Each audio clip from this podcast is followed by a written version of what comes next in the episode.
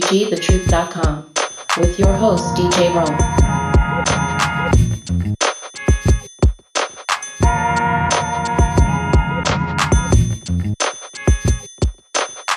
Hey, welcome to the program, everybody. You just stepped inside of Psychotic Bump School, the place where education and entertainment meet at the intersection of funk and soul. My name is DJ Rome. I want to welcome you to another exciting edition of Psychotic Bump School. So, ladies and gentlemen, tonight, oh my goodness, we have an amazingly polarizing discussion happening across our country right now with regard to reopening schools. And of course, you know, we have an election coming up in November, and we're here to break it all down. Coming back to Psychotic Bump School, I want to welcome back my good brother, Mr. Jeffrey Keller from radio station KPFK. We also have Lori Peacock as well as Cat Brooks from radio station KPFA in Northern California. That's right. Cat, Jeff, and Lori is going to be joining us this evening. Also, I want to highlight a special group of people who have come together to form some support services to meet this moment in time to address the mental health of our nation. They call themselves the And Now Collective, and that consists of Dr. Dena Scott as well as Connie Chiu. And they're going to be joining us this evening to tell us all about their brand new And Now Collective. So that's our show. So you might want to call your friends and family to the radio or the computer because we are about to set it off. So this is KCWG, My name is DJ Rome. Welcome to Psychotic Bump School. Stay tuned for more. We'll be right back with Cat, Jeff, and Lori after this. This is Joy Suddeth, and you're listening to Psychotic Bump School with your host, DJ Rome, on KCWGTheTruth.com, the best internet radio station on the planet. Yeah. As we continue on, take y'all the back. name of this shit right here is called School Days. To them school days. Do remember, yeah. you're listening to the come up. DJ on point, Nah, J. yeah. Yo, we came a long way from sticking moves, sticking skipping school just to scrap over. If you lose, it's a rap. Them clowning, it goes down in the lunchroom. I'm trying to spit this game. Fool, bus moves to the hallway. Once again, posted on the wall always. Ain't thinking about class, dog. My time trying to parlay. If we had the shit all way, we be standing here all day. But look, the principal coming, get pounds, then we all skate. All late to class with fake passes. Living life in the fast lane, but ain't passing. Daydreaming, trying to be the next J's and Dame Dashes. Ain't even open my book, and it's time to change classes.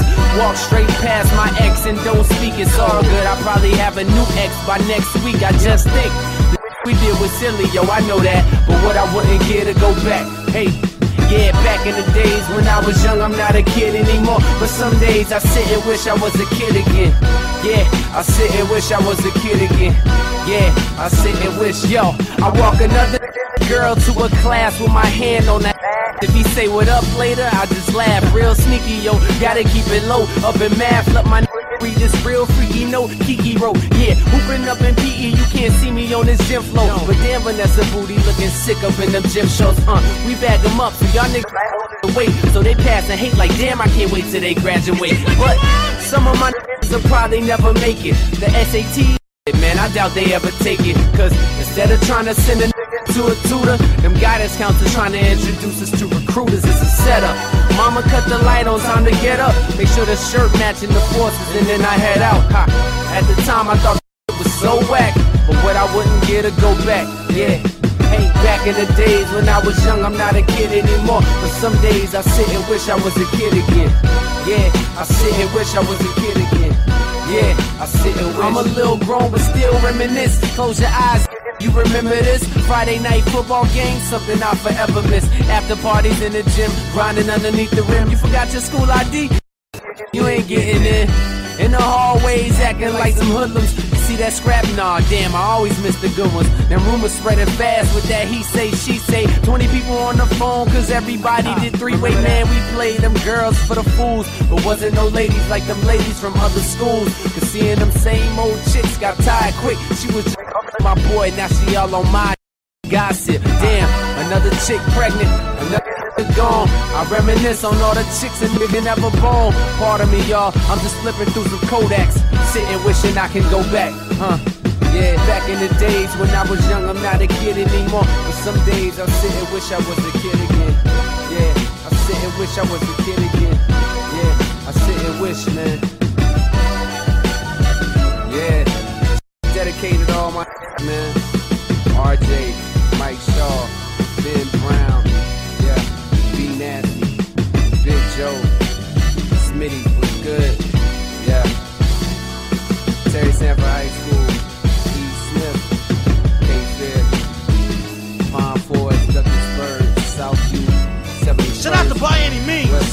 Aristotle, Grays Creek, Ali B, Sharon. Can't forget Deacon. 2003, that's me. Shout out to Jack Brick High. I know y'all remember this. It's the come up. Yes, we are back. KCWG, thetruth.com. The name of this program is Psychotic Bump School. My name is DJ Rome. And oh my goodness, y'all, there is just so much happening in the uh, the political discourse happening in our nation over the weekend. The conversations about reopening schools has just exploded. Major debates, debates that is, have unfolded across our nation about the appropriateness of opening in the backdrop or in the foreground of this uh, pandemic called coronavirus. You guys have been hearing the conversations. One side says we need to reopen right now. There's a side that also suggests that we should exercise caution, given that we've had some very, very significant recent spikes. Is it safe to reopen the schools? What are the issues that are surrounding that? We got Black Lives Matter trending right now as uh, what they've been doing in New York City. And of course, we have an election coming up in November. There's so much going on. And so that's why I'm so happy to welcome back this panel. All three of these guests have been here multiple times. Uh, let me start with the, uh, the sister returning from Southern California. She's a former educator, current star of the hour, actress. Oh. Ladies and gentlemen, please welcome back to Psychotic Bump School, Miss Lori Peacock. Lori, are you there? I am here. What's going on, Lori? And from up north, we have our sister who's the co hostess of a program called Upfront on KPFA, which is the sister station to my brother's station that I'm about to introduce in a second. So, also welcome back to Psychotic Bump School, the good sister Cat Brooks. Miss Brooks, are you there? I am here and happy to be so. Thank you, brother. Oh, welcome back, good sister. And last but not least, least but not the very last, the good brother. Y'all know this brother. He's been here multiple times, formerly with the Atlanta Falcons and currently the co host of one of the top rated radio programs in Southern California called the Pocho Hour of Power on KPFK. He's also an actor and comedian, political commentator, ladies and gentlemen. Also, welcome back to Psychotic Bump School, my good brother, Mr. Jeffrey Keller. Mr. Keller, are you in the house? Yes, sir. How you doing, Ron? Oh, we are cool and the gang. Well, it's good to have y'all here. And I know that we are about to have a very robust conversation. I don't even know where to start. So I'm going to start at the top, y'all. Reopening schools. So uh, over the weekend, we heard from uh, Betsy DeVos, ladies and gentlemen, that um, that wonderfully um, appointed educational secretary, I think is her title, appointed by this administration. And uh, she was on CNN with uh, Dana Bash, and uh, she had a tough time answering some very basic questions. She always has a tough time answering very basic questions. well, here to that point, uh, Lori, Cat, and Jeff, I want the audience to check out some of this. This is uh, Betsy DeVos uh, answering questions about her thoughts on reopening. So uh, stand by, check this out. let's move on to what happens if there's an outbreak. What are experts telling you about the appropriate level of transmission for a school before it has to shut down? Well, I know that that's an area that the CDC is helping to provide further insight into. Um, I, I can't, as a non physician or a non medical expert, tell you precisely what to do in the case of one child in a classroom or five child, children in a classroom.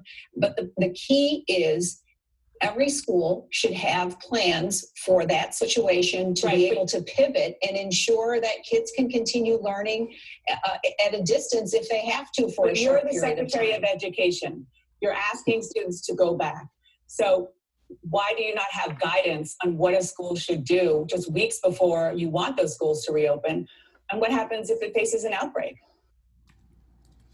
You know, there's really good examples that have uh, been utilized in the private sector and in and elsewhere, also with frontline workers and hospitals.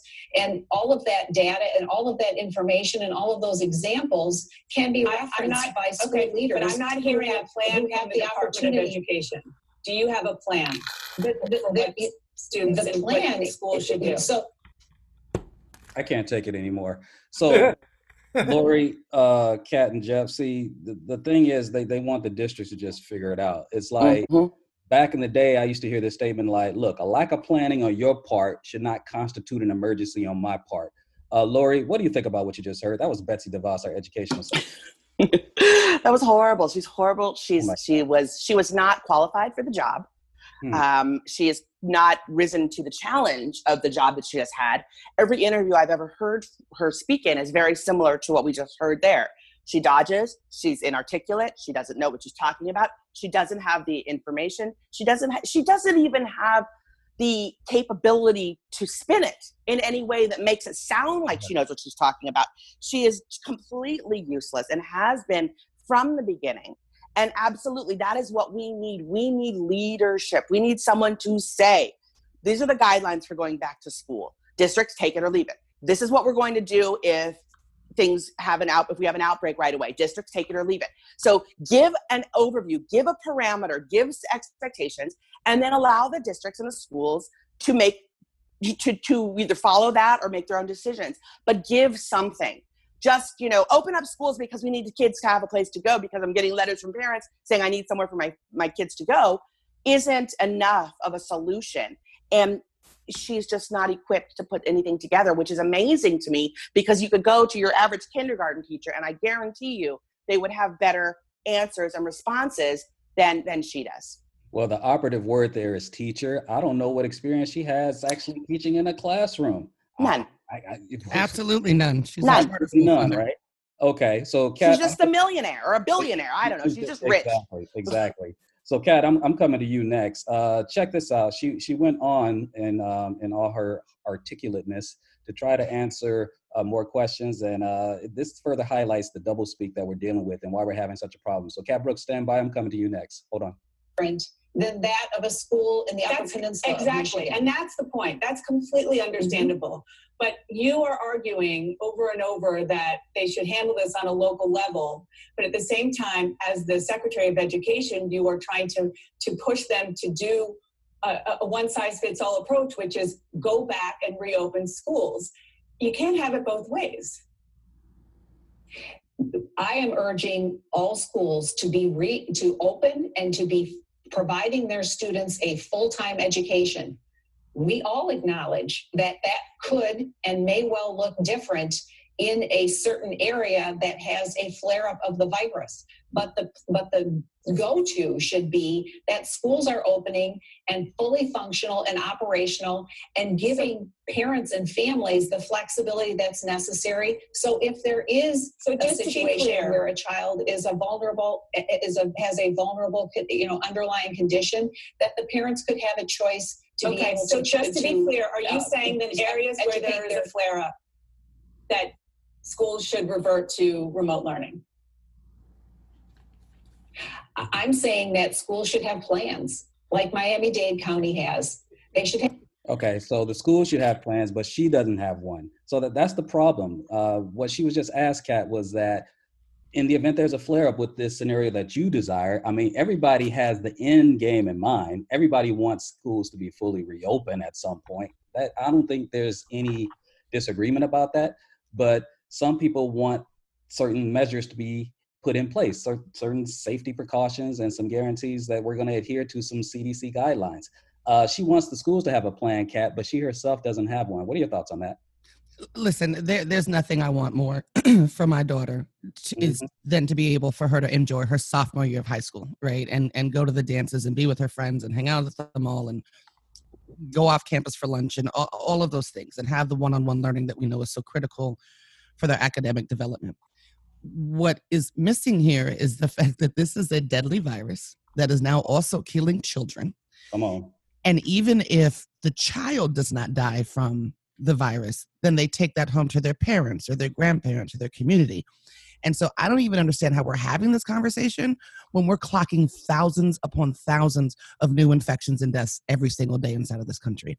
Hmm. And so for her to be like, well, let's just see what happens, or even a conversation about if there's a spike, there's going to be a spike. We saw that with the reopening of the states. We're spiking now. That's well, that's my point, is that we reopened as states mm. and we saw this huge spike. So, what do you think is going to happen when we reopen at schools, and why are we not learning from the lessons from reopening as a state to inform what we're doing in terms of reopening at schools? And that's that's what's problematic. And the other thing that's problematic about her not having a plan, and really nobody having a plan, mm-hmm. is is that part of why we're seeing a spike is because the people are clear that nobody knows what they're talking about, right? So for three months we were told, "Don't go anywhere, you'll die," and then we're like, "Oh, put on a mask and go outside. It's good." Mm-hmm. So, so folks are like, I don't, I don't know what to think. I don't know what to believe. I don't know who to take seriously. Um, and, and that's what we're seeing now, except for right now, we're talking about playing with the lives of children and, and, and their families. And so eh, I'm not surprised she doesn't have a plan. She was clearly trying to don, uh, tap dance around, you know, Donald Trump's rhetoric and not get in trouble with her boss. Um, and, and, it's terrifying to me. The thought of packing hundreds of hundreds of kids in, in some districts, thousands of kids, back into a school when we are seeing tens of thousands of new cases every single day is absolutely irresponsible. And from my perspective, the plan should be how to redirect federal dollars to ensure that kids can get what they need and families can get what they need so that kids can can socially distance learn in a way that's productive for the entire community. Absolutely. Jeffrey kelly you've often spoken about that on this show. Uh, the fact that funding normally comes from local communities. It's, it's, it's not necessarily predominantly funded by uh, at the federal level and yet she's insisting upon cutting funds if schools don't reopen and encourage parents who are in districts where the schools are deciding not to like full out 100% open to go to other school districts where we are going to send our funds you know and that could be voucher schools or what have you because she's all about that. Uh, mr keller what do you think about that? Because you spoke in your opening about uh, the funding of schools and how they actually need to increase funding rather than uh, threatened to take funding away, just like the Obamacare argument or the Affordable Care Act. Mr. Keller, what are your thoughts on that? Yeah, I mean, you know, 10% I think of the school budget comes from federal funds. Um, so for them to say we're going to pull it, it's 10%. My problem is if you want them to open and they have to add on to the to deficit of their budget, you need to cover that. If mm. you want, if you don't want teachers to become ill, I mean, you know, you have older teachers out there. You're going to have students come in at, you know, just because you take their temperature, you think they don't have the coronavirus. That's uh, right. Y'all know that's not true. So you all of a sudden you're right. gonna have teachers getting sick and maybe dying, principals getting sick and maybe dying. You know, with DeVos, she had a a four a four. Cause I saw the whole interview. She had like a four sentence playbook. Open the schools and uh-huh. put it uh-huh. on the states, put it on the districts. They had no plan. She didn't say, okay, if there's a flare up, we recommend this. If yeah. uh, these people have a major situation, then we recommend this. She there was nothing. She just says it. She looked like a person. She looked like Mike Tyson at a spelling bee. I mean, she looked lost. It was it was it was horrible. Mike Tyson is he's a pretty sharp cat though. yeah, but ask him to spell cat. I, forgot I have a cat on the phone. Uh, this is KCWG, thetruth.com's program. It's called Psychotic Bump School. I'm DJ Rome. That was the good brother, Mr. Jeffrey Keller. We also have Cat Brooks and the good sister Lori Peacock. We're talking about uh, the schools reopening. So uh, I couldn't agree more with all three of y'all. I, I, think the problem is in a nutshell right here. This is uh, the good brother, Dr. Bernard Ashby. And a shout out to all the doctors that have been on Psychotic Bump School, Dr. Shakiri Mill, uh, Dr. Reggie Robinson. Uh, and, and I know I'm leaving a couple of people out, but um, Dr. Ashby, like Dr. Robinson, is a cardiologist, but he's in Florida where we're like witnessing some some serious problems with ICU beds now coming in stark shortage. They got some problems there, but in a nutshell, this brother has nailed the problem. So check this out real quick, y'all. So to be clear, um, the 2020 has been the fake news Olympics when it comes to the coronavirus. Straight up. I mean, basically anybody who thinks they know anything about anything has come out and basically gave given their expertise Meanwhile, you know, they're not listening to the healthcare professionals. And that's what's going on with our leadership. The data does show that children don't uh, get as sick. Um, they don't spread it as readily. And so uh, it, it's very promising. So the healthcare professionals do agree that we do want kids to return to school. We're all on the same page here. question is how. And I don't trust the leadership on the how because they have failed us time and time again. And at the end of the day, like we're we're the healthcare professionals, and I need the politicians who don't know the science to stay in their lane and let the healthcare professionals lead and stop stepping on us or smothering us when we're trying to explain things that make perfect sense uh, from, from a medical standpoint. We practice evidence based medicine, so we let the data dictate our policies, not the other way around. Okay. I got to give the brother some dap on that. As the Secretary I got to give him dap on that because he he broke it down. Because that's the problem when you have people that are not expert at their particular uh, position. It's going to be a problem, and that's exactly the the uh, the the psychosis that's impacting our leadership from 45 on down. Unqualified, hasn't met the standard of criteria. Uh, if they were sitting for a job interview, uh, they would be considered uh, the least qualified persons to occupy the positions that they have. And that's the sad state that we're in. We're not listening to the experts. Go ahead. I was just going to say quickly, and then the experts that we do have, like Dr. Fauci and, and that team, are being muzzled, right? Like clearly, even at the briefings that they give or the the hearings, you know, that have happened on COVID, they are walking a tightrope to be able to keep doing their jobs, which I believe they're committed to, and not getting the ire or earning the ire of this president that has absolutely no idea what he's talking about. Yeah, it's very frustrating. I got to give you your props on that because broke it down to its final compound. In a nutshell, that is the problem. That is the problem. Yes. We, we need leadership. KCWG, the truth.com's program is called Psychotic Bump School. I'm DJ Rome. We are back with the good brother Jeffrey Keller, Lori Peacock, the good sister, and the other good sister, Miss Cat Brooks from Up Front, KPFA. So, ladies and gentlemen, um, ever since the onset of the uh, these protests that have just been running through the streets, uh, the George Floyd protest just sort of sort of broke the levee down, right? Um, Breonna Taylor, Ahmaud Arbery, uh, we just reached what people are referring to as a critical mass in this country, and the fallout from that has led to some very, very um, well. I want to talk about some of the changes that have ensued in the uh, the wake of the George Floyd protests. Uh, something that I was talking to Cat Brooks about before we came on the air. Uh, police departments have been negotiating with various school districts, as one example, to eliminate police officers from being in the schools. They call them SROs or school resource officers. We have police departments, Cat Brooks, in Minneapolis that have filed disability claims because they say they're experiencing PTSD uh, based upon the uh, the onset of the George Floyd protests. Jeff, Lori, and Cat, they're saying that they're so stressed out now that people are watching them and trying to hold them accountable that they can't do their jobs no more. Cat Brooks, what are your thoughts on all this fallout from the uh, the George Floyd protests, and then everybody, we're going to talk about a little bit of this Black Lives Matter stuff. But first, Cat Brooks, what are your thoughts on that?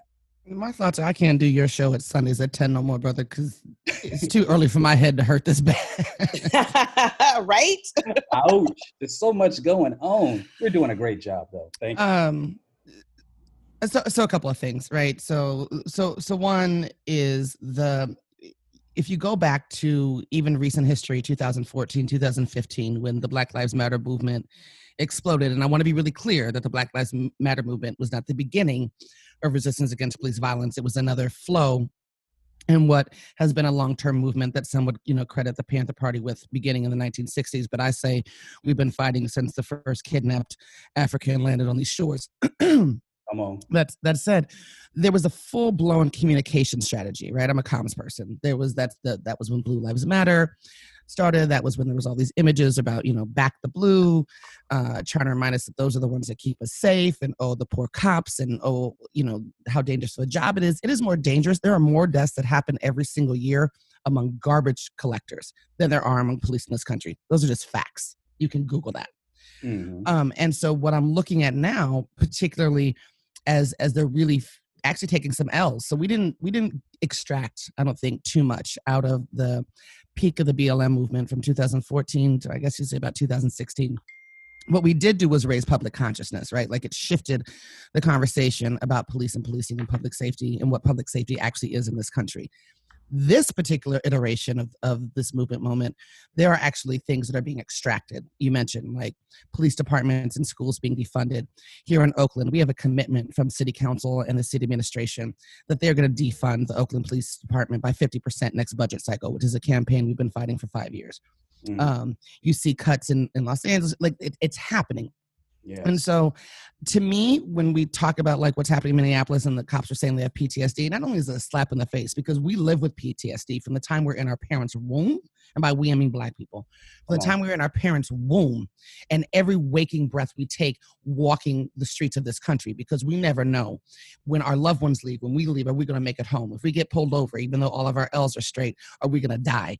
Um, what's that thing that that I'm going to do or say that's going to get me killed? So watch my mouth. Forget you and your PTSD because I almost went all the way there. Um, But it's, it's it's it's a calm strategy, and and what I would be willing to bet dollars to donuts on is that you're going to see this play out around the country, and what I also would bet dollars to donuts on is that it's going to be police associations who are the prime motivators of this kind of pushback that are going to be launching these, these campaigns nationwide. It's offensive, but it also should be very clear to people that this is a dog whistle, and what that dog whistle should indicate to you is that they have no intention of acknowledging that there are fundamental problems with the way that people are policed, black people and brown people and indigenous folks, because they get left out of the conversation too much, the way that we are policed in this country, and that police are the frontline warriors to uphold race-based capitalism in this country, and they have no intention of stopping to do their job. Policing is not broken in this country. Mm. It's not broken. It, it, it is existing the way it has always existed. Born out of the slave, slave patrols, designed to uphold race-based capitalism then, holding up race-based capitalism now. And mm. so it should be a, a signal to organizers that we're not winning on that front, right? At all. They have no interest in transforming. Because if they had interest in transforming, they'd be talking about the PTSD that they've inflicted on the community in in Minneapolis for however many years. Thank mm. you. That's the conversation that we should be having, right? You talking about you? I think the article you sent me, Rome, talked about that they were counting bullets to make sure that they had one for themselves, so they didn't get beat to death. Stop it right now. Really? Stop it right this second. So tell them about. Okay, so what she's talking about, Minneapolis police officers were saying that they were so stressed out, ladies and gentlemen, that just in case they were getting beat down in a mob, and just in case they were getting beat down in a mob by the absolute lawlessness of the citizens who were protesting, that if they were losing that fight, that they had a bullet. They were counting bullets, right, Cat? They were Yes, counting bullets to to do what? To, do to take out their own lives so they didn't get beat to death. I'm sorry. Where? You tell me where. Where has that happened? Where? Anywhere in this country. You tell me where. Now, there's places in the Caribbean that this happened. I see some places on the Oh, continent where uh, that's happened. Right. Where is that happening here? Right. It is not happening here. It's a false narrative meant to drum up empathy and distract from the very real issue, which is the violent nature, the deadly nature of policing in this country. It's a dog whistle and it's it's offensive. Yeah, this is Jeff Keller from the Pocho Hour Power on KPFK 90.7 FM, and you're listening to the Psychotic Bump School with your host, DJ Rome, on KCWG, the best internet radio station on the planet. Oh, yeah. We gonna let the band deal with this. mm-hmm.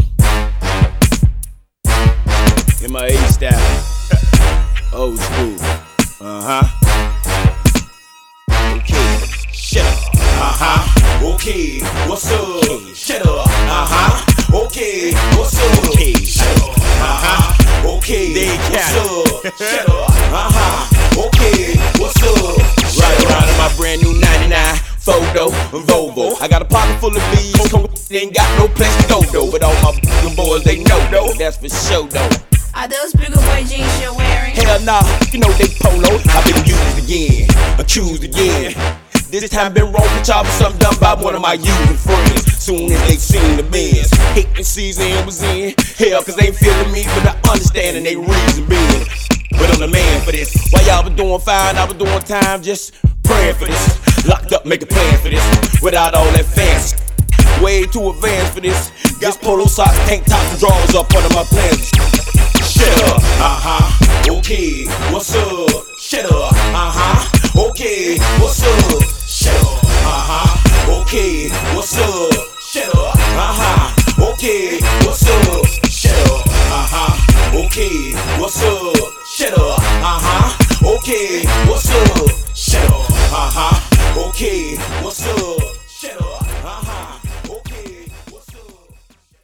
this is what we're talking about because just like that, which is not real, there's there's no widespread police officer. Although there were some police officers shot over this weekend, and so I want to give that acknowledgement and you know send a rest in peace to them and God bless their families and the whole nine.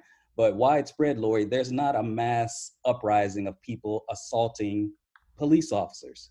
Okay, you might have pockets of resistance here and there, but to to that extent, it, it, and, and it just leads me to the fact that how they label Black Lives Matter, just as another example, like Cat's talking about the dog whistling as a terrorist organization, when all they're doing is responding to the injustice. So, Lori, what are your thoughts on that? Then, Jeff, I'm gonna come to you. Right. The, the the the Black Lives Matter being terrorists, that is so horrifying and and ter- terrible for me, and it drives me crazy. But as far as police, I, I, used to watch the news every day. I don't anymore because it's just gotten too too much. But um, the local news, and every single morning, every morning in LA or Orange County, there was an officer involved shooting where somebody died. Every single day, mm-hmm. usually more than one. And I'm thinking to myself, if you rob a liquor store, if you jaywalk, if you do whatever, should your punishment be murder by the firing squad, death by firing squad, which is what it is. And I think that, you know, and then you get the op- argument, well, they, they're, they're scared for their lives and they could be endangered. No, I, I disagree. I, if the person is not armed, if the person is just doing their thing, they do not deserve to die by firing squad. Give them, take them to jail, let them be tried, let them go to prison if that's what the crime is, or the the the um, the punishment should be. But I just think that people shouldn't just be shot for committing minor crimes and it has been a problem it has been something that our, as as kat mentioned our, our country has endured for for decades for centuries and people have spoken out about it and against it but now with this black lives matter it, it's it's making a point and again people who have problems with it are obviously very very racist mm-hmm. and uh, uh, you know that's a big problem so and to, and to deny it and to say i have ptsd rather than as Cat mentioned to uh-huh. acknowledge on what we what we have done the, the biggest thing a person can ever do i think is to acknowledge and admit a mistake and admit when they were fundamentally wrong and that is something that our president has never done and will never do and then so many people follow suit with that Mm-hmm. Um, so you know, it's just acknowledge it. May, you you can't change it, but you can at least have remorse for it and make move, move forward to make change. And one thing that I think the protests have done is there have been fundamental changes in organizations in areas where they've realized they have made huge mistakes. And even in my company, where I work with a large, you know, eight, $10 billion company, the CEO comes out and he speaks about a white man speaks about how he his eyes were opened as a result of all of this mm-hmm. and how he needs to take a look at his company and how he can make changes to improve things and not just by hiring more minorities but by hiring more black people. Uh, because we're a very diverse company but we've got people from all over the country but not a whole lot of black people so when you mm-hmm. ask somebody how diverse your company is oh we're so diverse yeah but but if they're not black people if they're just other ethnicities are you really that diverse so you know i don't mean to go off on a tangent but it's definitely no, the, the protests have made a difference they yeah. have they haven't done it all clearly. And the fact that the president is saying that protesters are terrorists is just, and then of course his people are going to buy into that is mm-hmm. disgusting. But um, but I, I'm seeing changes made even in LAUSD, the biggest district in the, in the uh, or second biggest district in the country. They're mm-hmm. looking at disbanding or have disbanded their fire their police department. So, okay, um, you know things are things are happening. Absolutely. We just need to keep it going. We do. And so it begs the question, Jeffrey Kell, how do you measure progress? Because everything Cat and Lori said is, is accurate. And if hiring practices are a part of it, then uh, perhaps all this protesting is making a difference. And I know Jeffrey Keller has actually done the work on the ground to work with different police departments and how they're policing their communities. Jeffrey Keller, what are your thoughts on this? Um, first of all, you know, what everybody said is, is so on point. Um, but, you know, everything is, is historical like Cat was talking about. When Martin Luther King was marching, they tried to put up pictures of him saying he was a communist. And he was sitting at communist meetings to, you know, get the public not to want to ride with him or believe in his beliefs. The Black Panther Party, they tried to say that they were a militant group when they were doing nothing but saving black lives and, and, and doing things to help the black community self being self sufficient. Mm-hmm. So this is this is nothing new when they say that Black Lives is uh, it's just to get public support. That's right. Um, you know, I don't want crumbs. You know, you've already invested so much money in making uh, high schools and junior high schools and black communities look like prisons by putting up all these fences and having all these police standing there. You don't even know what the difference is between a a, a, prison and a school anymore. Um, you know, right. LA's nice. They cut the budget twenty five million dollars for their school police budget. Okay, nice. But you know, we need. I don't want crumbs. I, I want the recipe. I, I want. I want to cook the pie, sit at the table, and we can all split it up and talk about equality. And so, you know, if I'm going to sing the African uh, uh, uh, national anthem, I don't give a damn about that. What I care about is give me some black owners in the in the in the NFL, in in, in, in the baseball, and that's what I want. Give me GM, just like uh, you know, get give me give me where black people can get our own and, and, and start making money and being self-supporting and get up to the level where they where they've made their money off off the backs of black people. Well, then let us make let, let us get some of that money back. So don't give me crumbs. Right. I don't want crumbs. It's nice you want to cut the budget to 25 million. But what you going to do with that 25 million? Well, we're going to have some psychiatrists. We're going to have some counselors. No, put it in there so we can get some businesses and we can grow our businesses so we can have wealth and we can pass it on to gen- we can have that generational wealth. That's what they need to focus on. And that's what real change will look like. This is KCWG, the truth.com's program's called Psychotic Bump School. I'm DJ Rome. That was a good brother, Jeffrey Keller. We're also here with Lori Peacock and Miss Cat Brooks. Well, I can't thank y'all enough for being here. I'm gonna see if I can squeeze in one more thing before I let y'all go. Uh, we have an election coming up in November, and um, it's gonna be a landslide, y'all.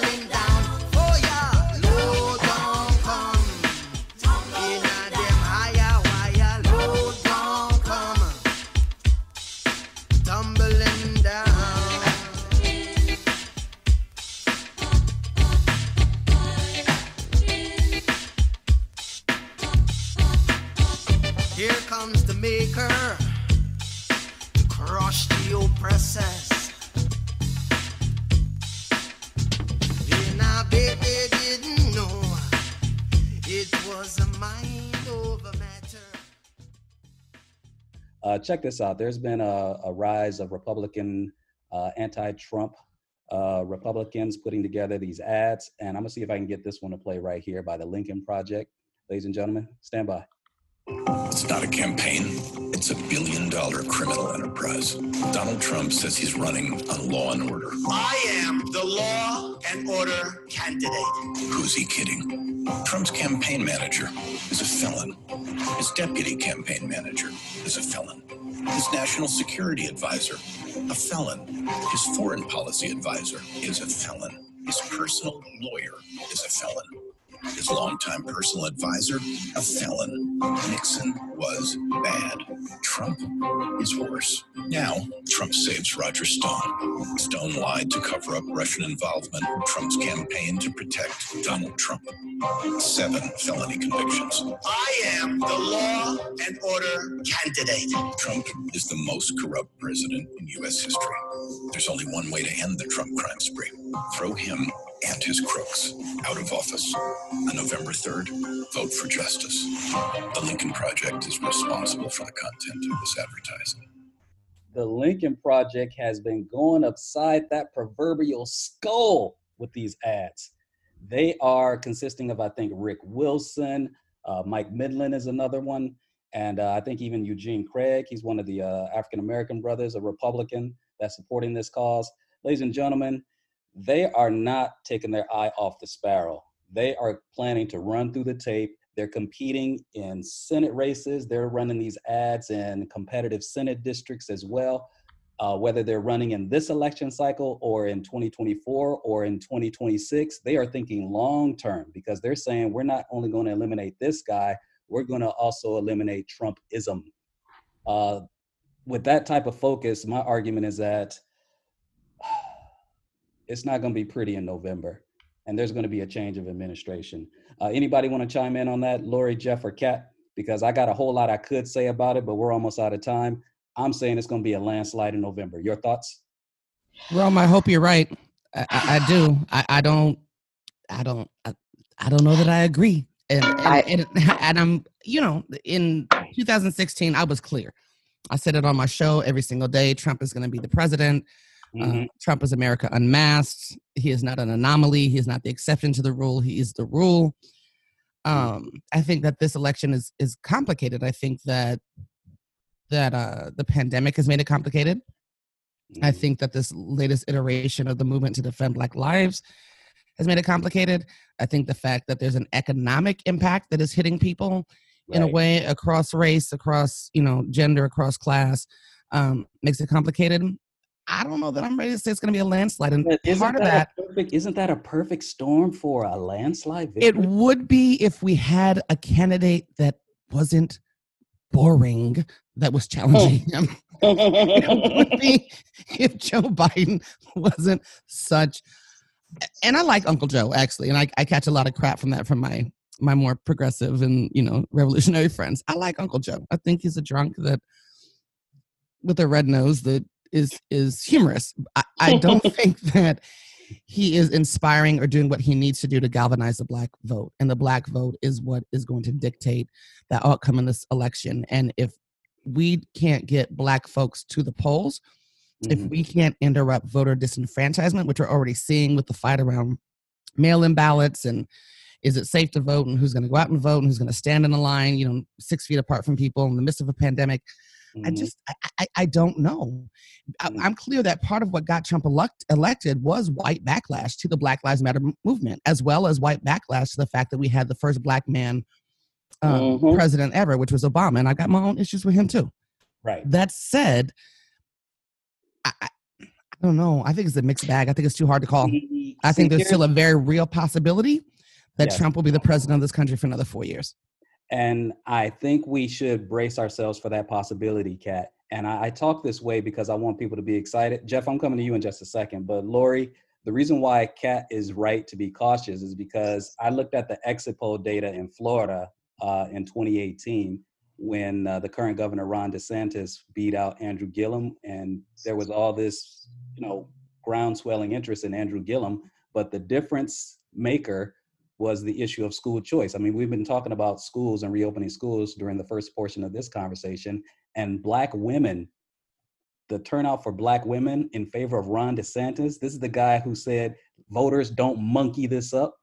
They picked DeSantis over Gillum because he supported school choice. Black people care about that stuff. So it's not a slam dunk to Cat's point. They do need to galvanize the Black base and they have to keep these issues in mind.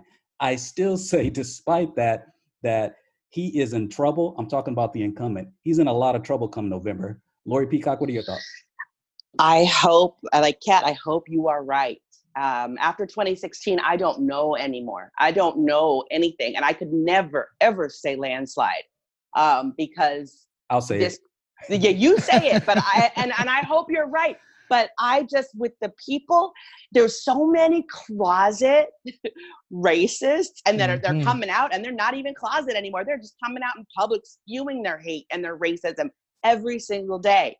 So I I just don't know what can happen. I, I hope and I pray that we get rid of him and that things change fundamentally and that we get, you know, somebody, Biden obviously, that, that can that it isn't Trump, right? Anybody but Trump, right? You would think would be better. But but they voted for him in the first place, knowing what a slimeball he was, knowing how unethical he was.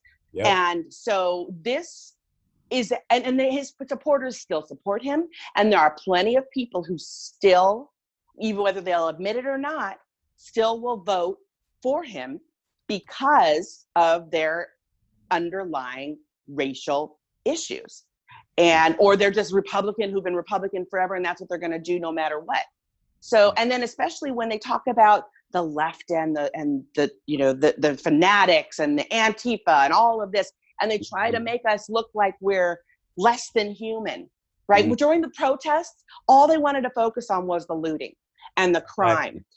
And and and make it look like you know I, I even heard i heard people saying you know the spike in uh in covid is because of the protesting. No it's not. It's because of the people in orange county going out to restaurants refusing to wear masks. The Yep. white people refusing to wear masks. So you know i hope you're right. I hope i don't even care if it's a landslide if it's a small margin. I just hope we get rid of him. I cannot take this for another four years. I don't think the country can take this for another four years. Uh, I don't know what it'll do to us. I, I don't know that we'd be the strongest nation in the world if we have this going on. And um, I haven't seen a single campaign or ad. Uh, I, I, I don't watch a whole lot of TV, but I haven't. I don't think Biden is is is really making a splash. He could be really taking advantage of this time right now to call out all of this. You know what I would do if I was president right now? This is what I would do. I would have this in place. I would do this, but I just don't. I don't see enough of him, so I don't know. I don't know. Uh, fortunately, I do all the TV watching for you. so I can tell you before I go to Jeffrey Keller, uh, he's getting out there more. He was just in Pennsylvania where he released his uh, economic plan that was assembled with help from Elizabeth Warren, who is a little bit more progressive than he is, right, Cat? And so I know Biden is not your favorite, but he is consulting with members of the Warren campaign, Warren herself, as a matter of fact, as well as uh, the Sanders campaign, where they just submitted uh, a sort of a hybrid model of uh, economic plan. Uh, Cat, if you have something else to say about that, I'd like to hear about it. But uh, Jeffrey Keller, what are your thoughts on this? Oh, and Jeffrey Keller, remember, the president of Brazil, uh, Bolsonaro, I think his name is, got the coronavirus. Yes. Boris Johnson of the UK got coronavirus. Trump Jr. Uh, this has nothing to do with it, and you know it's going to sound like I'm gloating because I, I don't really want to gloat anybody's misfortune.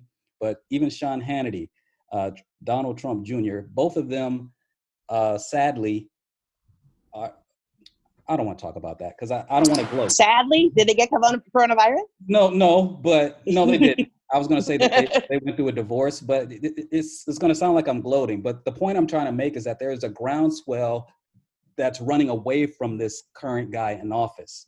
Okay. In addition to that, he just postponed a rally that was supposed to happen in New Hampshire over this weekend, blaming it on the weather. But the reality is, it was going to be another low turnout. Ain't nobody gonna show up, Exactly. Mister. Exactly. And you don't want an empty stadium because that Just looks like- bad. just like Tulsa. So this is what I'm saying, Jeffrey Keller. This is all leading me to believe. Now, caveat: it's not over. We still have to run through the tape. We still got to count every vote. We still got to get voters to the polls. But I say this guy is in a lot of trouble. Jeffrey Keller, your thoughts? Yeah, well, we've talked about this. I, I'm not on the same vein as you. That's why you throw that out there. Is anybody out there on my side? Doesn't seem like it, Rome. Hey there, lonely boy. It's you're on your own on this one. You know, why do you think he put Black Lives Matter as a terrorist group? That wasn't for that was for his base. You know, that was for the strategic states that he wants to win. He knows it's not about California. He mm-hmm. knows it's about the electoral college in certain states. And he mm. and that's where he's going at.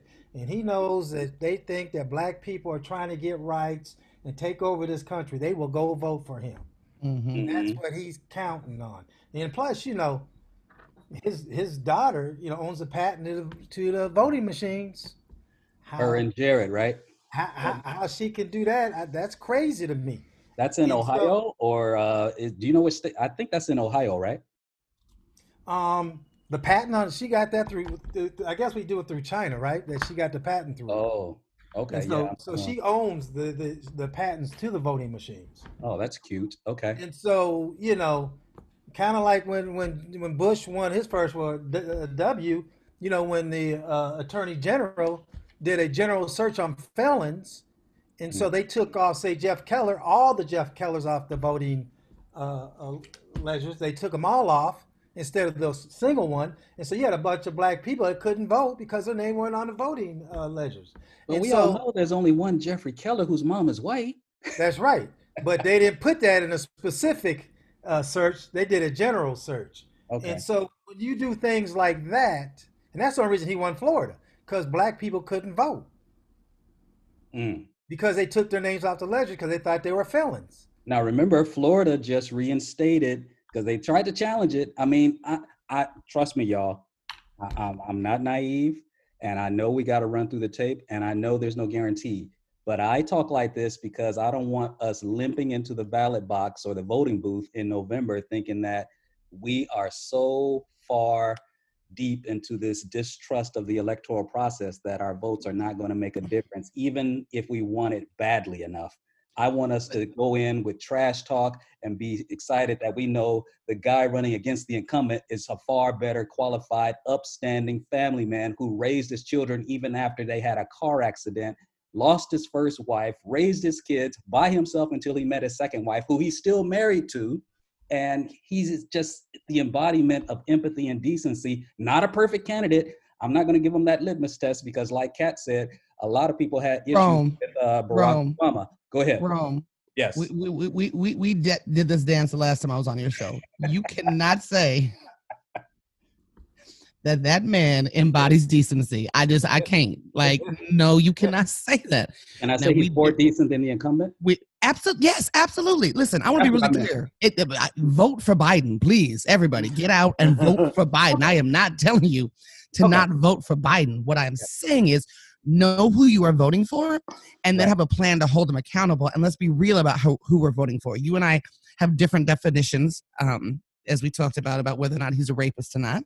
Okay. Um, your your statement last time was like, well, he might be gropey feely, but that's not the same.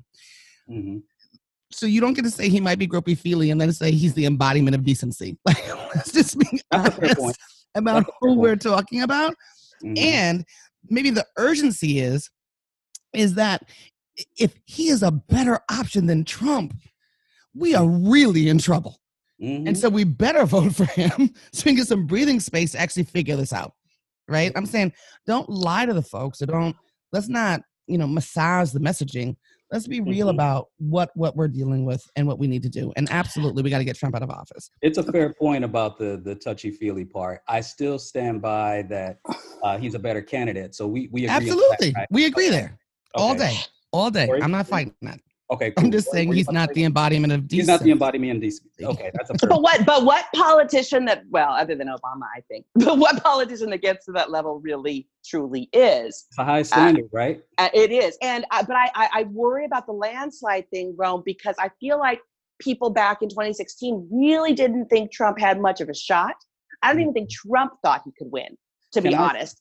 And I don't think he thought he could win. You see No, how I- shocked he was? I don't think I, I truly, I really don't think he thought he could win. So, and. I don't think the American people did. So, I think a lot of people either didn't vote or did vote for him, who were Republican, even though they because they didn't think it would matter, Can I uh, because they didn't want way? because they didn't want to vote for Hillary. So Or they stole why- the election. I mean, let's just put that out there. Or the election was stolen. I mean, Absolutely. See, you you made my point better than what I was going to say to Lori, Cat. So, Lori, let me try it this way. This is a different candidate this time, right? Mhm. Uh, there's still always the, the prospect of the November or the October surprise because they're still going to do. We still haven't heard from Shady Rudy Giuliani in a while, so you know something's coming from him. And the prosecutor Graham, his last name is Graham, but they have reopened that investigation about the very inception of the uh, the Russian investigation. That's somebody that was appointed by Barr. So there's going to be more to come. But what's different about this cycle compared to 2016 is that for some, well, I'm not going to say for some reason, it's obvious. Like Hillary Clinton was a highly, highly polarizing candidate, and people for some reason just didn't like her. And I'm talking Right. about women. Women weren't Yeah. feeling Hillary A lot of people didn't like her. You're absolutely right. people. A lot of I'm people. just, I'm just So saying. this time, being- this time, you think that Biden is on par with that level of dissatisfaction as far as a Democratic candidate? I'm not saying that. I'm just saying we cannot hold, we cannot be complacent and we cannot think that it's a given, agree. right? Because we I just agree. can't, we just can't be think because who knows? You don't know how many of those closet racists who didn't vote are going to come out and vote now. So we have to do everything that we can to make sure that we get this election. We just can't rest on our laurels and think, well, Trump's a piece of. You know what, and everybody's over him, and we're gonna, you know, we're gonna get him out because look at people are sick of him. No, we have to do everything we can. We have to rally. We have to phone bank. We have to donate. We have to do all those things to make sure that we that we will. we cannot sit back and just and say we're going to win this because look at all of the look at all of these things that he's done. No, we, Correct. we, we can't. Correct. That's that's all I'm saying. That's all I'm saying. I'm not. I concur. Go ahead, Jeff. And when you when you say landslide, that scares me because then people won't go vote because they think That's exactly what I'm saying. They oh, think we got it. listening to me. Right. They're not listening to me. They on y'all side. so, so when you say when you say close, it's going to be close, and people will be scared, and then they'll go out Right. Right. That's what I'm saying. Exactly. And then the other thing is this: this, this what I think is going to happen. You heard it her first. Come on. You ready? You ready? Break ready? it Ron? down. Break it down, Jeffrey Keller. The Jeffrey Epstein video going to come out with Trump and some 14 year old. Oh snap! Oh snap! How do we say that woman's name? Is it Ghislaine or Ghislaine Maxwell? How do you say it? Hey, she said that she gave her, those tapes to a friend, so Mm. so they won't take her out. That's what that's what she told. She said, I gave those. But the problem is that won't make a difference. He can do they- what they he was. love him. He was He's right Fifth when he said he guy. could shoot somebody. He Yeah, was he's- right. He's the Fifth That- Avenue guy. I don't know if that comes out and he and he's with some 14 year old. I don't know. It's Mm-mm. easy to talk about it, but when you see it, Oh, Cat, what Look at that governor. What was that governor who who oh, had in that? uh, Alabama. yeah, Roy that- something. Yeah, Roy. Yep, Roy Cooper. that's People- Not Roy Alabama. Cooper. That's Alabama, man. Come on. I'm saying though, But Alabama is a proxy for this country. Yes, yes. You cannot. Oh. I, I, believe me. I wish a tape like that would make a difference. It should It make a difference. But all the tape, the tape when he said he was going to grab him by the, you know what, that should have made a difference, and That it didn't. it. It but did. if you see him do it, I'm just telling you, when you see it, it's a big difference than talking about it. well, that you you make a good point there. That but is a good point, but I don't know. I, yeah, I don't know either, Lori. And here's the thing. And one thing that the incumbent has on Biden, because Lori's right. Uh, he is running ads, by the way, Lori. I just didn't have them queued up. I have seen ads. I have seen his rollout of his economic plan. So he's hitting some of the bells and whistles that are sort of bread and butter, kitchen table issues that voters care about. That that cliche. But the reason why I talk this way and why I keep saying landslide, and I'm not disagreeing with you all, and I am talking trash. I am seriously trash talking because where the incumbent is beating the Democrat is in voter enthusiasm. They're excited to go out and vote for him. He rallies his base with a whole bunch of stuff that ain't true, whole bunch of stuff that's nothing but a bunch of lies and packed on uh, just uh, boilerplate stuff that isn't designed to be red meat for his base. And whether it's true or not, it doesn't factor into anything. So I'm stating things that are true. And when you talk about the Electoral College, the Lincoln Project is targeting Electoral College states. They have a plan that is the complete antithesis of complacency. They are planning to run through the tape, and they haven't even gotten started yet. And with regard to the closet racists that we are concerned about, which is a very legitimate concern, Lori Peacock, I say that with the rise of these George Floyd protests, that there's a ton of people that are going to come out this time compared to last time as well. And I still contend that there's a very, very solid chance that there's way more of them than the closet racist that we're speaking about. I'm just about out of time, but uh, I really appreciate this robust discussion. This is KCWG, the truth.com's program's called Psychotic Bump School. My name is DJ Rome. That was the incomparable Lori Peacock. That was the amazing Cat Brooks and the inimitable good brother, Mr. Jeffrey Keller. All right, stay tuned for more, y'all. We'll be right back after this. This is Anjoy on Sax, and you're listening to Psychotic Bump School with your host, DJ Rome, on KCWG, thetruth.com. Best internet radio on the planet.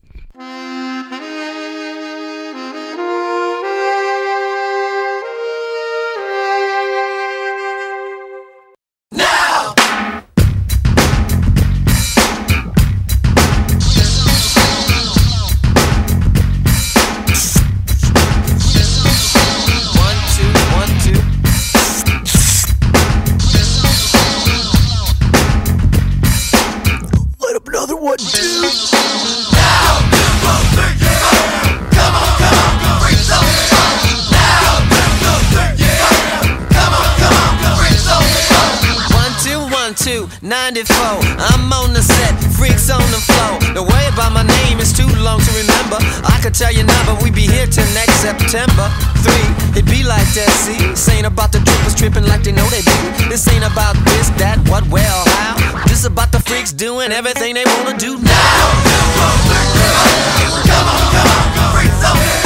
Now. What you want to say?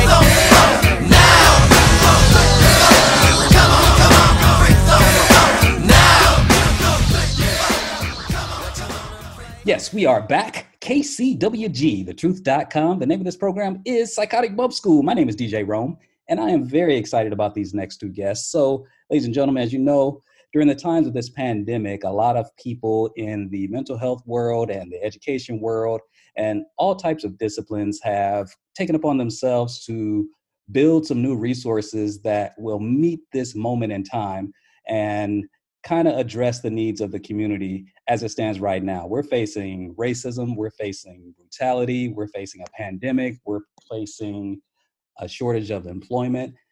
All kinds of things are pressing down upon us right now, and there are varying degrees of access to support to meet this moment in time. And I have two guests here right now who are aspiring and well, not aspiring, but they're they're doing just that.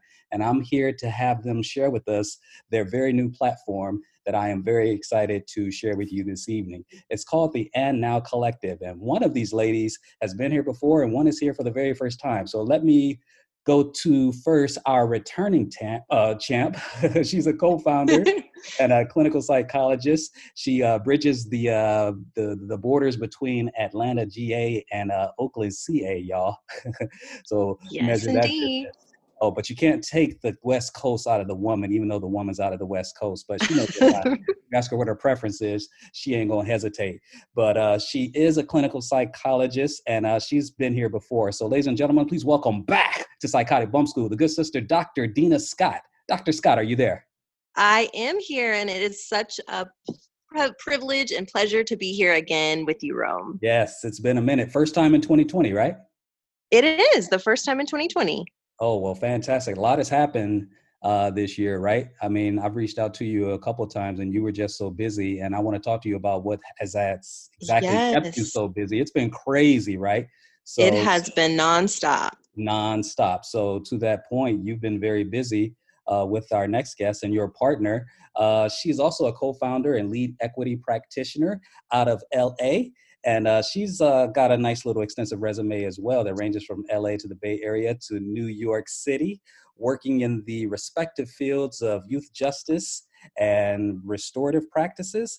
I think that's what it says here, as well as uh, inclusivity and equity. Uh, she's a lifelong learner, a graduate of Columbia University, as well as the UC Berkeley Ethnic Studies.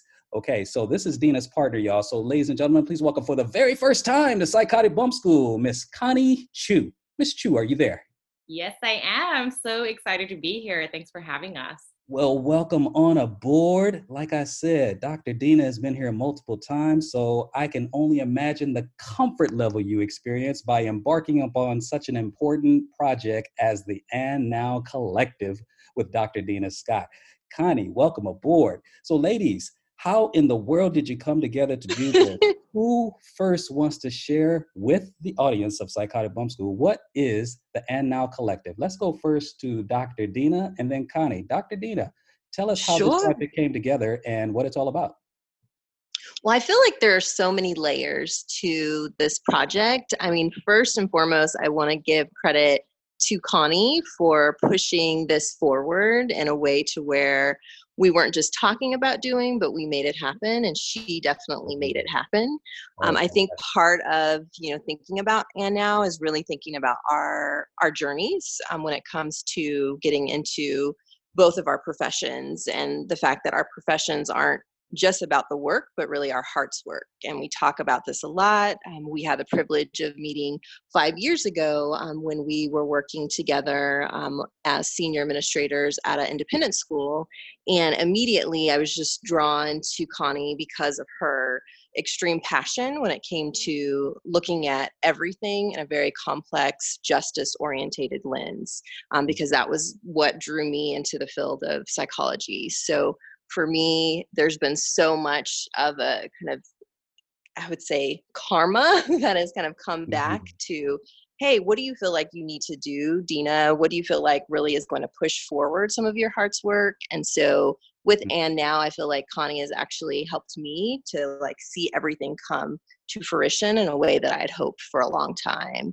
Um, so in so many I, I would say she she has a lot to contribute to this conversation but for me just as a clinical psychologist i got into the field because of my own childhood trauma and for me i've seen so much of a need for healing when it comes to my community um, the black community and how it doesn't just connect to one family but also a larger system. So everything that i do did in my journey to becoming a psychologist was really about connecting those pieces to a larger system. Um, and again, just five years ago, Connie and I met, and the rest is history. How about that? Talk about seeking collective rising. Connie, uh, how well does that match your description about how all this came together? What was it like for you? It. I mean, if y'all could see me right now, I am smiling so big and cheesing because Dena. I can hear her smiling right now. I can hear her smiling. Dena has really just been a light for me. Even when we first met Mm-hmm. five years ago, I was in a new environment trying to push for equity and justice in a Mhm. predominantly white institution. And so I know I spent a lot of time in Dena's office. We were both just kind of like, what is going on? Like, how can you make real change?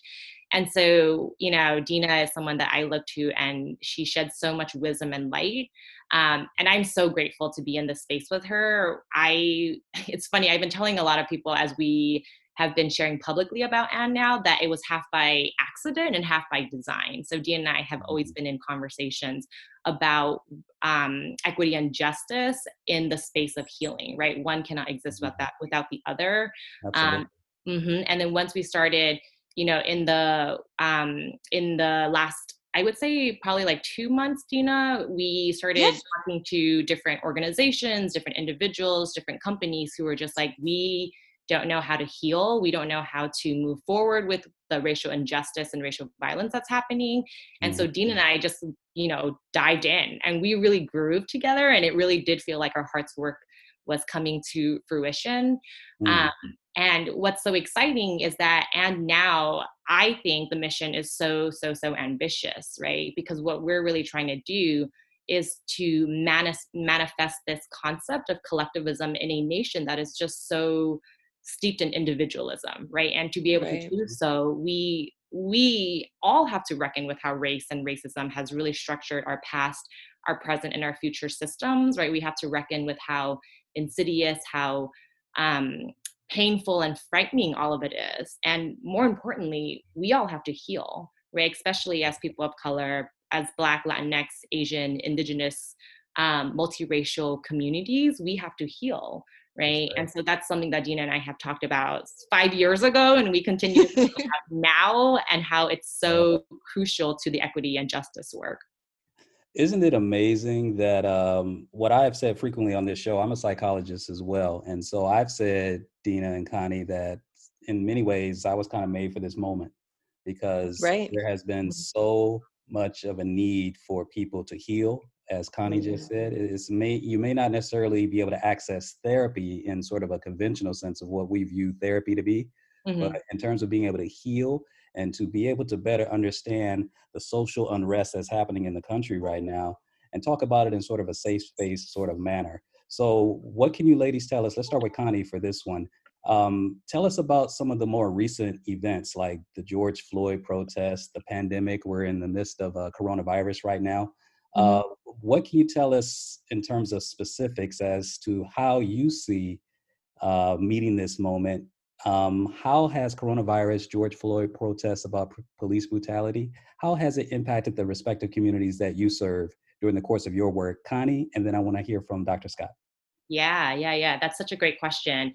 Um, and I think what we really try to do at AND now is really to center race and really center racialized experiences from communities of color. And as we know, with George Floyd, with COVID, with just even tracing it further back, there is systemic racism running as a through line across all of these different aspects, right? And so part of the and now where we're calling for a reckoning with race and racism to go hand in hand with healing, it's really thinking about racial trauma and racial hurt as rooted within a structure um, where it's so much deeper than feelings of quote unquote being offended, right? Or being excluded. It's really about our rootedness in the history of this particular country and really examining the pattern of how and where the trauma comes from. And so, Mm. what we've been really mindful and conscious of doing is trying to interlock justice and healing by centering race and centering the experiences of people of color. Um, and one of the things that we've actually been doing to meet the community's needs and in um, the different spaces that we've uh, been able to support is helping people name racial trauma as a structure, right? So whether it's movement within Black Lives Matter, matter, whether it's within the global pandemic, the the trauma, the pain, the despair, the sadness, the anger, all of those emotions and those pain, right? They're emerging out of racial hurt and tri- trauma, whether it's Mm. direct violence, microaggressions, racial slur. Um, and so what we've been naming is that these emotions and these pain, they are inherited. They are mm. intergenerational. They are mm-hmm. unreckoned with, right? They're erased or minimized by our dominant culture and mainstream curriculum. They're ongoing and long lasting that as if as if there isn't a sense of an escape or an ending that feels hopeful yet, right? So mm-hmm. really naming that trauma as a structure as systemic, the way that racism is systemic. Mm. Um, and so that in some ways, just starting with that naming has really started to, at least for me, and I think Dena too, has given us hope for the window that we can create in helping both communities of color heal and push, but also for white communities or for people in power structures to really think about how um, to leverage the momentum that is happening right now to continue pushing. We do need to continue pushing. Uh, Dr. Dena, I'm coming to you in just a second, but before Sure. I do, Connie, um, during this time, this the, the leadership in this country has inappropriately ascribed the coronavirus to a part of the world, uh, Wuhan, China. And Mhm. so as a result, or you know, as a direct uh, aggregate of that, there's been increased violence and racism against Asian Americans. Um, are you able to articulate before I switch over to Dena ways in which uh, specifically Asian Americans have been impacted during this time? Yeah, yeah, and I think that's a great question. Um, so Asian Americans, if we were to look at the formation of, of the Asian American identity within this country, it's often in some ways gone under the radar, where we are either hyper visible or we're um, completely invisible and erased. And I think um, with the um, the xenophobia that has come out of coronavirus and our you know people in power um, conflating a lot of just racial slurs and the fear and othering there has been an uptick and a rise in violence against asian americans wherever they may be across this country right? Um, even within cities where los angeles may have the reputation of being more quote unquote diverse and more open and inclusive right? Even here we see um, you know asian americans just doing their normal daily activities and being harassed right? Whether it's being called names whether it's getting things thrown at them whether it's getting beat up. Um, and what's been so fascinating to watch is how this has really converged with um, the anti-black racism that has been happening in this country, particularly with George Floyd, Breonna Taylor, um, Ahmaud Arbery, because there's been comparisons between, well, if you know, like, if we're focusing on um, Black Lives Matter, does that take away from the harassment and violence directed towards Asian Americans. And what we've been really trying to push is to say that no, like all of this is connected, right? None of us are free until all of us are free. So I think that's something that we've been really trying to push, or I've been really pushing within the Asian American community is to really think about how things are connected, um, even if we're in different racial demographics and communities, and even if we're, you know, in the different parts of our nation. That's right. Absolutely. Dr. Dena Scott. Sure. So I, you know, completely feel what Connie just shared. And, you know, in thinking about even what you had mentioned, Rome, in terms of things can- being busier and in some sense for mental health Mhm. professionals right now. Yeah. I think, you know, when thinking about the pandemic, when thinking about, you know, the continuation of racial injustice um, and the historical context, you know, of racial injustice within, you know, our country, there has been a lot of heaviness um, that I have personally felt around me um, from those that are clients, from those that are students, from those that are faculty and staff, administrators, from just, you know, colleagues from, I mean, people that I know personally. So I feel like there is this this tension that folks are holding because there's a lot of fear. There's also a lot of rage that might also be expressed in different ways and there's also a lot of pain um, that folks are feeling and that could be a result of you know the pandemic. It could be a result of what's going on um, connected to race. And so with all of those things i think happening and then also feeling a lack of control because right now you know we're in a you know Uh, position to where you know folks are kind of wondering like is it safe to do this? Is it not safe? Are mm-hmm. people telling me misinformation to where it might be sort more safe than i really think it is. There's a lot of questioning that's going on and i think that that's also bringing up some questioning for folks around our systems in general. So there's mm-hmm. questions around you know the health and, and well-being but also questions about our government our systems and how they've taken care or not taken care of certain groups of folks. Right. so i feel like there's just a lot of you know reconciliation that's it, that's mm-hmm. needed and required. Um, there's that much more healing that's also needed and required because the the level of i feel like heaviness and intensity is is so there. And even you know for folks right now who are navigating the pandemic you look at you know the statistics and the communities it's hitting the hardest. And that also lends to communities of color um, particularly you know looking at some of the black and latinx communities you know in this country. And so there's just constantly i think this sense of feeling like i am carrying that weight um, and even myself and connie have talked about you know for folks of color when some of the different things were being shown on the media such as george floyd ahmaud Arbery, a variety of back-to-back incidents there are you know at times maybe white colleagues or counterparts who are calling on some of their their colleagues or friends of color to you know in in some ways try to see how they can help but sometimes that feels burdensome too. So again the heaviness continues to rise. Um, so as much as i can i think just trying in any venue i can you know and now my personal life you know private practice to really have conversations with folks about ways to take off that weight um, Mm. in a healthy manner um, as well What came up for me was just the need to focus right now because there's so many issues to dial into right now that it's very easy to become distracted. It's very easy to feel a sense of being overwhelmed about where to start. Where do I dive into this fight? And the two of you have picked a particular type of focus because in Atlanta, just as one sad example, you guys just had Secoriea Turner out there, a little girl right shot, you know, and it's Right. on and on. And uh, Connie, uh, you know, pick up right there. Where do you see all this? Uh, what, what do you think about what uh, Dena just said?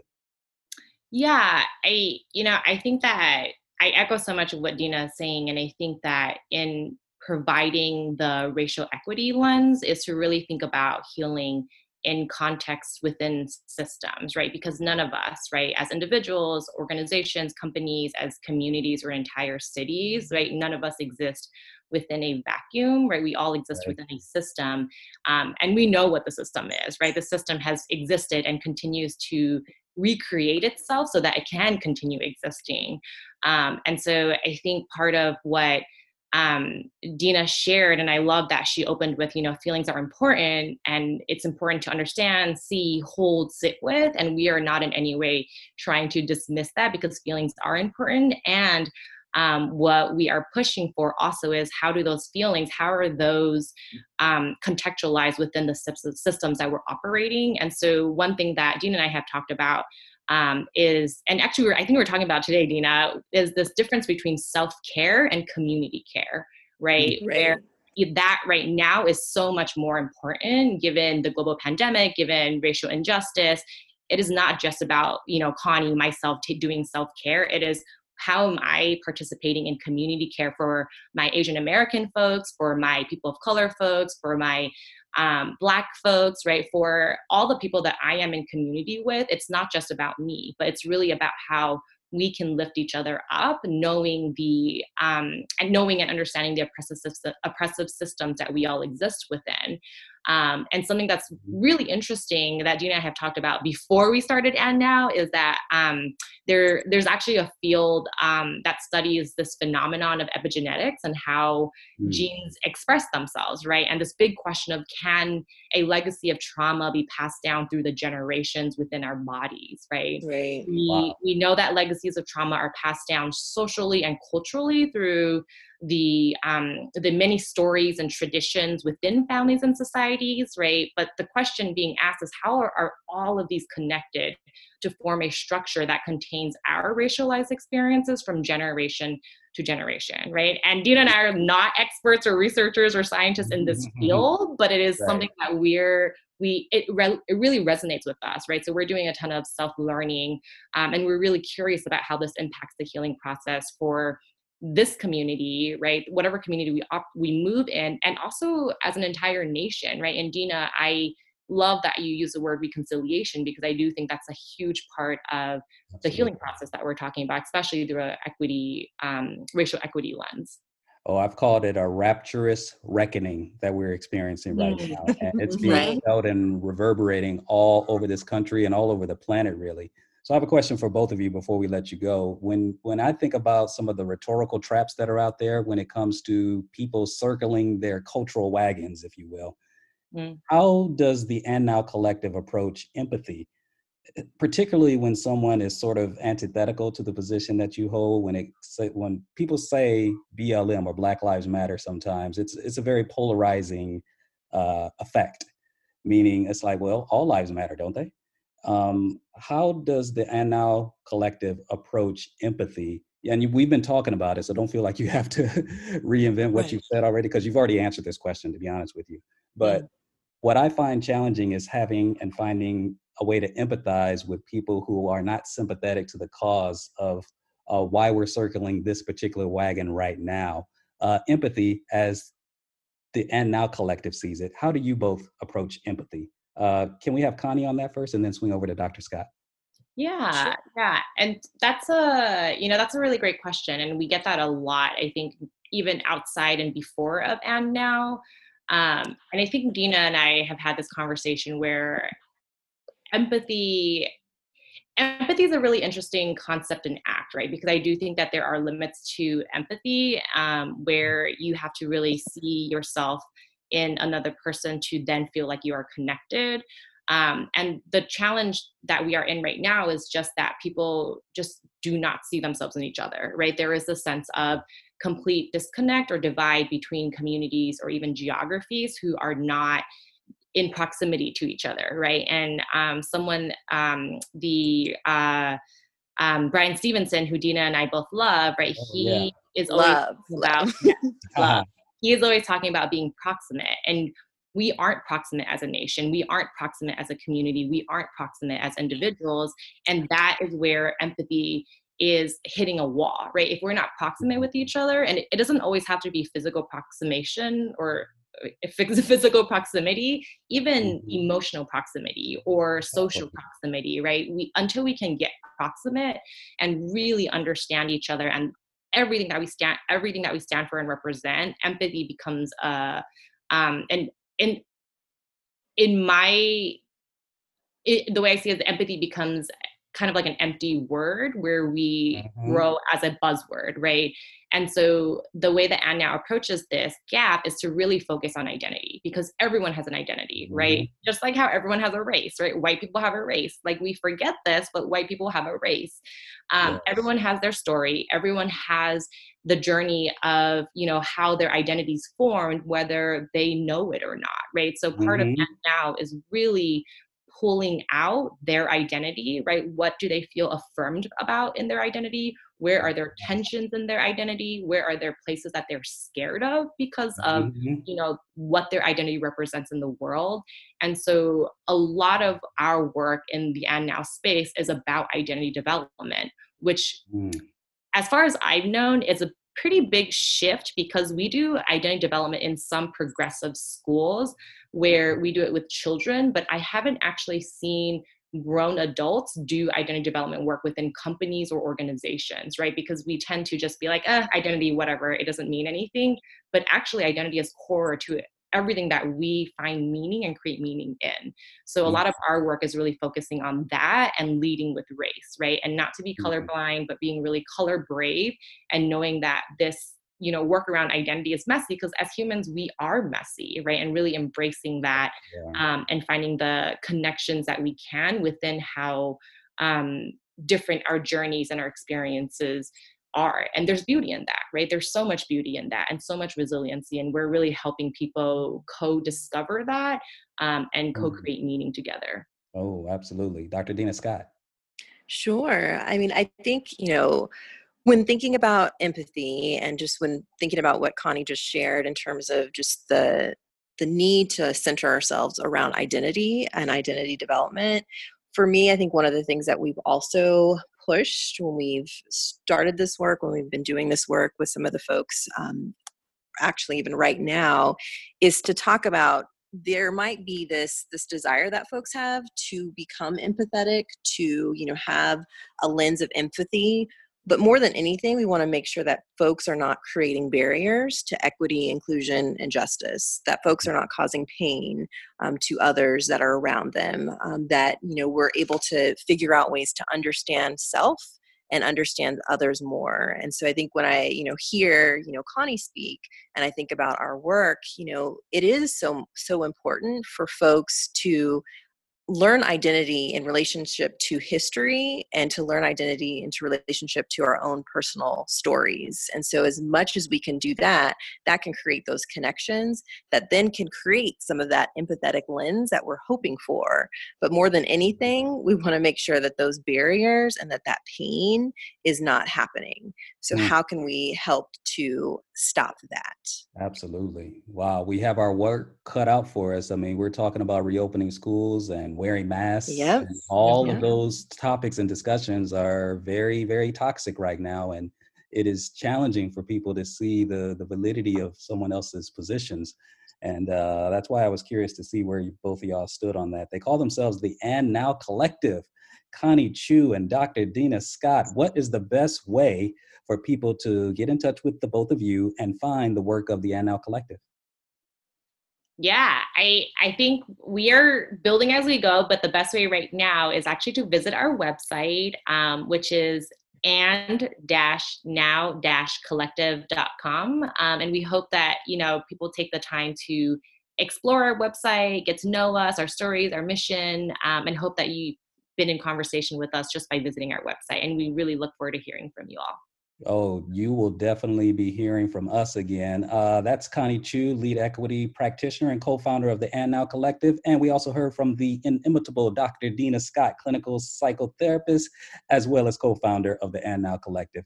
Well, that's our show, y'all. Psychotic Bump School is the place where education and entertainment meet at the intersection of funk and soul. My name is DJ Rome, and I thank you for joining us this evening. Check back with us. We shall return next week. We're here every Monday evening from 5:30 p.m. to 7 p.m. Pacific time. Also want to thank our very special guests for the evening, Cat Brooks, Jeffrey Keller, Lori Peacock, Connie Chiu, and of course, Dr. Dena Scott. I also want to send a shout out to Frank Starks, who is the Iron Man behind the board. And we're out of here, y'all. Take care.